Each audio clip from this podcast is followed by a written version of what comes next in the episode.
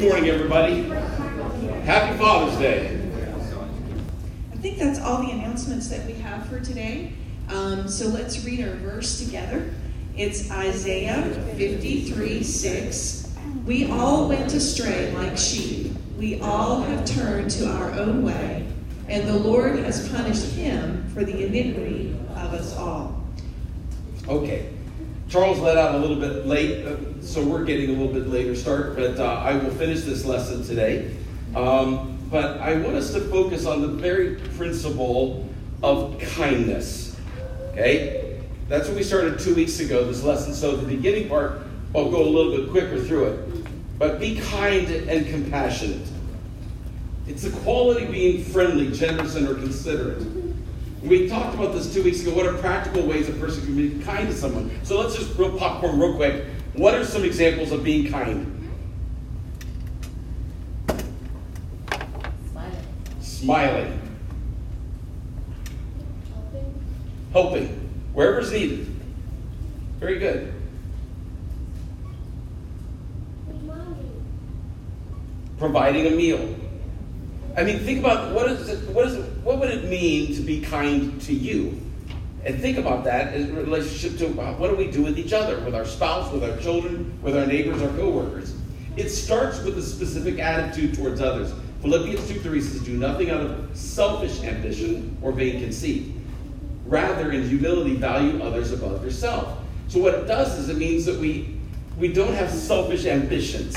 In other words, life isn't all, doesn't circle around us. It's not just about me and my happiness. It's how do I look at others the way Christ did?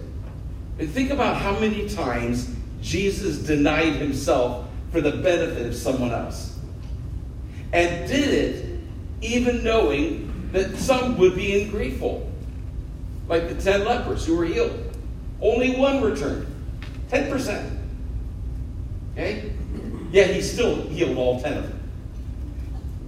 Jesus fed the thousands. Most of them were there for the wrong motives. He did it anyways. And, if, and as soon as we start to try to figure out in our minds, well, I will only be kind to those who I think deserve it, we will lose every time. We will never be happy in our life because we're always looking for motives. And the bottom line is God blesses us even when our motives are bad. Amen? Have you ever experienced the blessings of God even when you didn't deserve it? Yeah, I know I have. Don't look down on others while puffing yourself up. Don't be the Pharisee. Don't be the one that says, you know, I can't believe. And, and, and in this political culture, it's so easy to do. We can get on media of all kinds. We can watch and we can start talking to televisions and we can start talking to our phones. They don't listen to us, they don't hear us, but we do. And yet they don't get it. And the issue is, is that obviously this is where prayer comes in, the value of prayer. Value others over yourself in thought, word, and action. Value others. It's a fruit of the Spirit. Kindness is a fruit of the Spirit. In other words, it's not natural to any of us. The Holy Spirit can live through you and give you these fruits to give to others. So, in other words, you're sitting here you're going, I don't feel like being kind to them. Maybe because they weren't kind to you. Ever have children do that with each other? But he did this to me first. She did this to me first. And she did this and she did that. And what you know, it's like stop about the fairness. What Jesus says is be kind. Be forgiving. Be filled with love and forbearance, goodness, faithfulness, etc. Antonyms of this word are harsh, callous, indifference. It means to be cruel or hard hearted towards others. The example of Christ regarding kindness towards others. Jesus associated with those not highly valued in society. Last time we read this, we talked about Zacchaeus. Today's sermon from Pastor Charles kind of gives you a similar vein. Luke describes many scenarios like this, where Jesus was eating with sinners and Zacchaeus was one of those. He was that wee little man. You wee little man was he, but that's not politically correct anymore.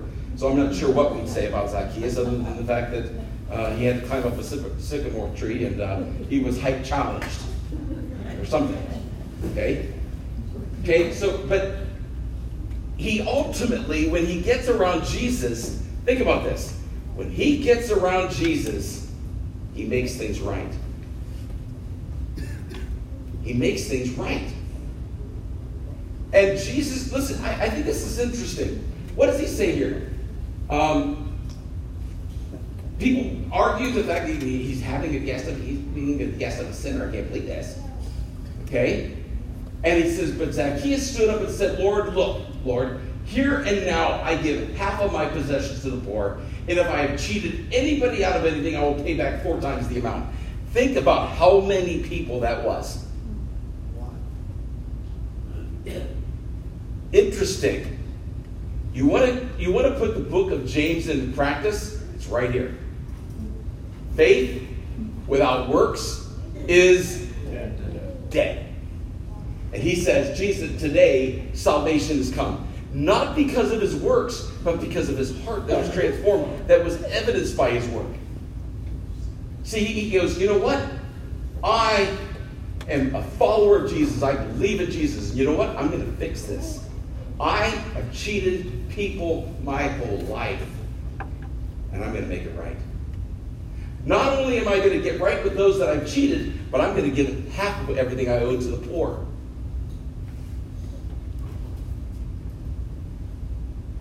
And think through all of this. This is an evidence of his action of what his heart is going through. Jesus associated with those who were sinners just like he did with Zacchaeus, just like he did with others who were, were, were sinners of all kinds. We ask the question, how can we more, be more kind? We have to ask ourselves that. How can we actually apply this? How can we apply Luke 6:32 to 36? And he says, if you love those who love you, what credit is that to you? And it goes on. We talked about this last time as well. Think about the people that are, you know, well, I'm good to them because they're good to me. What benefit is that to you? If you're only good to people who will pay you back, okay, so what? But when you give to somebody who does not give back to you, who can't give back to you, that's when it's very evident in your heart what you're doing is right. You're doing it for the right motive and for the right reason. So, because he is kind and ungrateful uh, to the ungrateful and wicked, be merciful, just as your heavenly Father, your Father is merciful. He shows mercy to people. Jesus loved children even when the culture did not make them a priority. Now, the, the, the shame of it is, is this statement is true, unfortunately, in a lot of churches today. If you look at the demographics of churches, there are so many churches that are just white haired individuals. The young are gone. And the pastor that comes in, I hear the pastors all the time, they want to be catered to. The older, you take care of us. We're the ones paying the bills. They're just obnoxious and annoying. They're noisy, they're loud. Uh, you know, you take care of us, We'll take care of you, Pastor. We like the status quo. And I remember as a student at Liberty, Dr. Falwell got us preacher boys together often and talked to us. And, and he said, Men, what I'd like you to do is, even though there's a lot of great churches out there that need pastors, I want you to start churches. And one of the I remember, you know, one of the guys, why, why should we start a church opposed to big, these established churches that already have buildings? He goes, Because I'm going to tell you something. It's easier to give birth than to raise the dead. I'll never forget that. And it's unfortunate, but it's true. And what we have to do is, as I said last time, thank you to every one of you who take time out of your busy lives to work in Awana, to work in children's ministries, to help with VBS, to do those things in which young people, uh, they're the future. And we're here and we will exist and we will continue to see people saved and grow from young to old. But it's that young generation that if we don't care for them, like Jesus did, we will cease to exist. They're already claiming that America is becoming post Christian. And I believe that. But the only way to do it is to reach the young generation. Because if we don't, who will? Multimedia, YouTube, TikTok, all those kinds of media platforms are communicating. They're going to hear a message. The message they need to hear that overshadows that is the truth of the Word of God.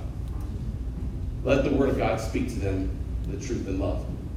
He says, Let the little children come to me and hinder them not, for the kingdom of heaven belongs to such as these. We show kindness to children and youth, but we also don't want to create entitlement, right? And so we, we and I think the issue is, is that what we have a responsibility to do is, as I mentioned last time, we've got to bring them up and make them responsible, teach them responsibility, take, help them to learn, not just give without something in return. I mentioned the fact that Cheryl talked, we're family. And as family, we all get together and do things. We serve together. We, we work together in our home. We take care of our home. And I don't teach your children to make their beds and pick up their toys. Because remember, Proverbs 22 6 says, train up a child the way they should go. And when they're old, they won't depart from it. Everything you teach them to do, they will grow up doing. If you teach them according to the way God's created them to be, when they're old, they won't depart from it. But there's also these skills that we teach them or don't teach them. And if we don't teach them, what will they learn? And how will they learn? Who are those neglected today by society and at times Christians? And how can we be more like Jesus toward them? We think through that. We can curse the darkness, or we can light a candle. Where we where this has to be personal to you. Where are you lighting a candle? You can't do everything, but we can do something. Okay? You you can't take on the responsibility of fixing everything. You can't. But you can specifically do something. And that's where, if anyone lacks wisdom, let him ask God. Where can you help to light a candle? Where can you help to fix things in your circle of influence? Jesus saw the crowds of people did complain, but saw them as a ministry. Someone read for me Matthew 9, 36 to 38. When he saw the crowds, he had compassion on them, because they were harassed and helpless, like sheep without a shepherd. Then he said to his disciples, The harvest is plentiful, but the workers are few. Ask the Lord of the harvest, therefore, to send out workers into his harvest field. Okay. The fields are right into harvest. He didn't see the crowds as a problem. He saw them as a ministry. And if we're not careful, we can think of the crowds around us as a problem. Hard to find parking space, hard to find a seat, whatever the case may be. I, I want this, I want that, I want convenience. I want convenience. And yet, God desires the masses so that they, they can be ministered to, even when they're inconvenient to us. How do I view the masses? How can I be intentional about sharing the gospel with them and teaching them? How am I a laborer working in this harvest field? Where's your part? Jonathan, thank you for your ministry at Camp Hideaway. God, through your ministry, allowed you the privilege of leading five boys to Jesus. It's amazing. That family and the future legacy of that is unknown. And, and we don't we don't worry about all that. We just take one day at a time, but you place yourself in a position to do that. We have lots of opportunities in this church and our community to make a positive difference, to share our faith. Find a way to do that. Find a way to communicate properly and effectively, maybe even through your job. That someone, you don't have to proselytize. Okay? You don't have to give them a gospel tract.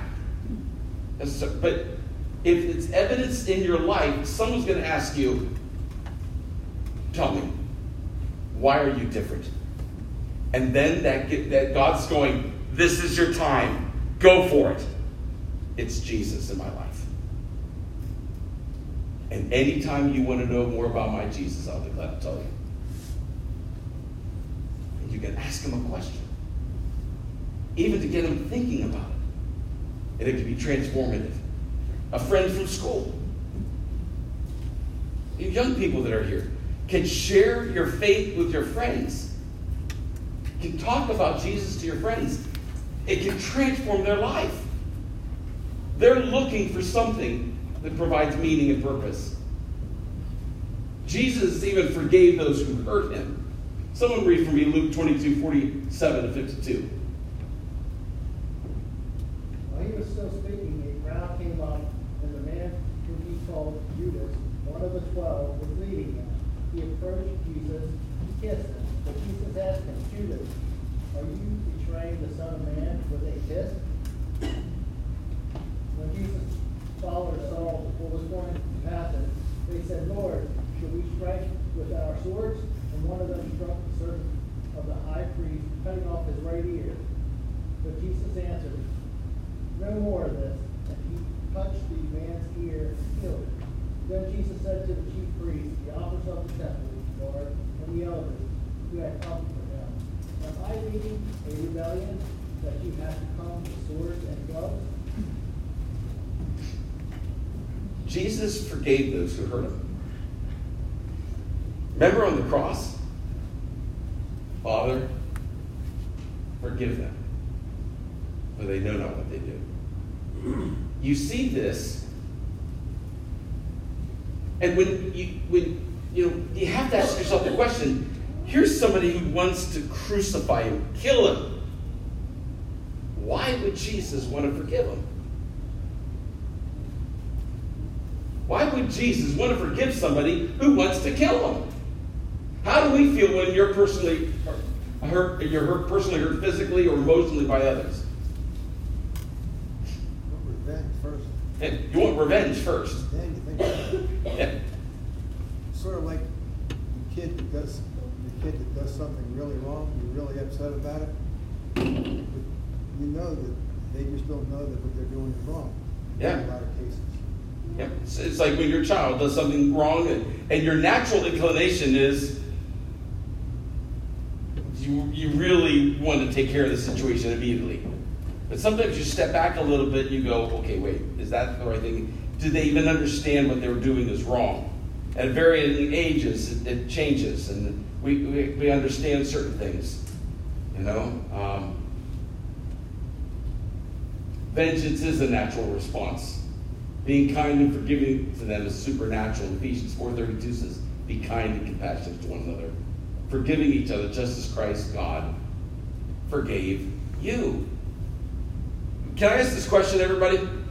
Think about your sin. I want you. I, I know I don't want to bring up a bad subject, but for purposes of this lesson, think about the sins that you have committed in your life. Okay? I know we're not going to take the rest of the day to do that, but we can all take the rest of the day to do that. Have you been forgiven? Yes or no? Yes. Is that amazing?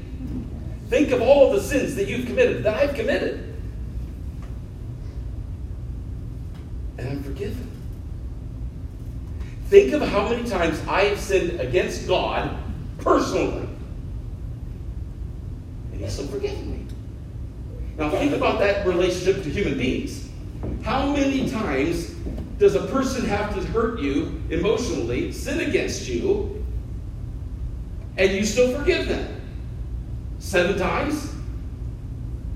Seventy. No, seven. Is that 490 times? And on 491, you say, forget it. I've counted them. I've kept a record. No. His principle is you forgive them. But in our minds, it's like, that's not fair. They, that, why should they get off the hook? And God says, what about you? And he says to Lou, what about you, Lou? How many times are you supposed to be forgiving? How many times do you want me to forgive you? How many times do you want me to forgive you, Lou? Every time. Bingo. Do that for them. Forgive as you've been forgiven. See people the way Jesus does. Take time to think of others. Avoid being so busy that you don't have time for others. How can we be this role model of kindness? We see people the way Jesus does. And we have to read God's word to figure out how he does that. How he's not annoyed by people, yet we can be annoyed by people very easily. The only ones he was annoyed by was who? The Pharisees, the religious people who were prideful in themselves. Take time to think of others. In our busy world, do we even take time to pray for others? Do you have a habit of praying for people? That not just, God, I pray for everybody and I pray for world peace. That sounds more like a beauty contest statement than a prayer life, right? World peace. If you're able to give, if a need presents itself. Someone read Ephesians 4.28. Anyone who has been stealing must steal no longer, but must work. Avoid something useful, uh, doing something useful with their own hands, that they may have something to share with those in need. It's a completely different process of thinking about your resources and about your work. This is an incredible statement. In our culture today, we work to buy stuff.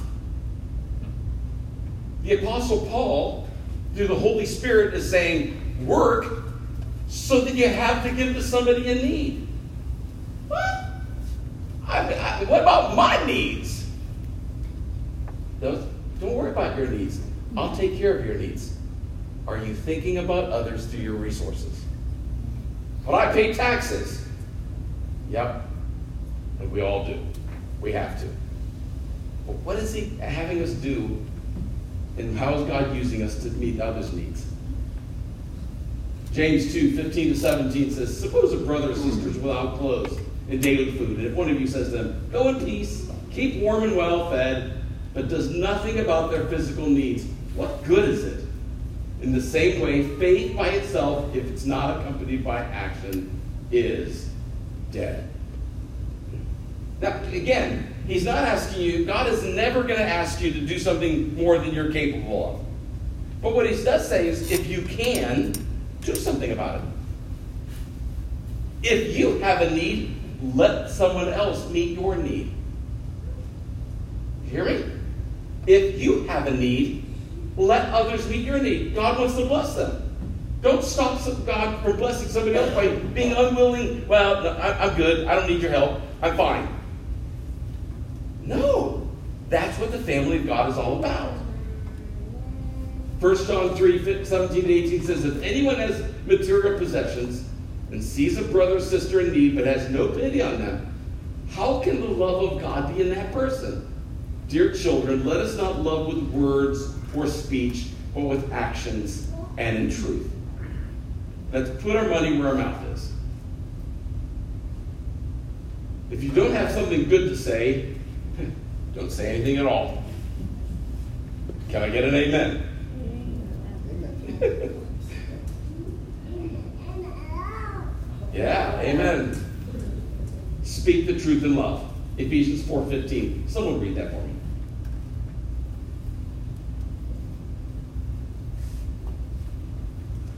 Okay. Instead, all you volunteers out there, speaking the truth in love, we will grow to become, in every respect, the mature body of Him who is the head, that is Christ.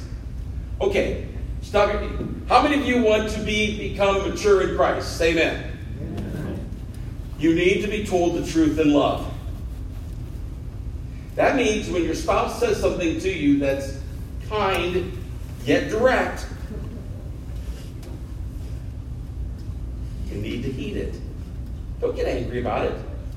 If we're going to grow in Christ, we have to learn to hear the truth. Okay? We should be able to, as the old movie statement says, handle the truth. We need to be able to handle the truth. Don't get angry about it. Don't put up a wall. Learn from it so that we can become mature. How do I know when to say something to help a brother or sister to mature in their faith and to not be viewed as critical? You can't worry about how another person responds as long as you're kind in the communication. If you speak the truth in love, it's their problem if they don't handle it correctly. Okay? That's what boundaries is all about. Learning that principle. And then the final statement is this Am I generally kind or harsh towards others? If you had your friends and family around you and you asked them this question and they felt comfortable enough to answer it, would they say, You're generally kind or harsh towards others? And I would remind us that includes the automobile. That includes work. That includes your neighbor. That includes those around us. Let's pray. Father, in the name of the Lord Jesus, teach us to be kind. Teach us to be compassionate. To love as you have loved. God, I pray that we would not just be hearers of your word, but doers of it. Lord, again, this is Father's Day, and many folks in here and around this church are going to be leaving they're going to be going to restaurants or home to eat, and um, uh, it's going to get frustrating for some because they're going to have to wait longer than they want to, or it's not going to go the way they anticipated or planned. God, teach us what it means to be kind, to be patient, to be understanding, to be loving. It's not easy, Lord. That's why it's a fruit of your Holy Spirit. May your Holy Spirit not only live within us, but what may our we confess our sins so that your Holy Spirit won't be grieved or quenched by that sin. And that may the power of the Holy Spirit work in our lives today, this week, throughout the rest of our lives. As you give us opportunity, may we share our faith this week and lead others to Jesus through our actions and words and our motives, Lord. Bless us as we go our separate ways. Bring us back together again next week. We pray this in Jesus' name. Amen. I love you all. Have a great week.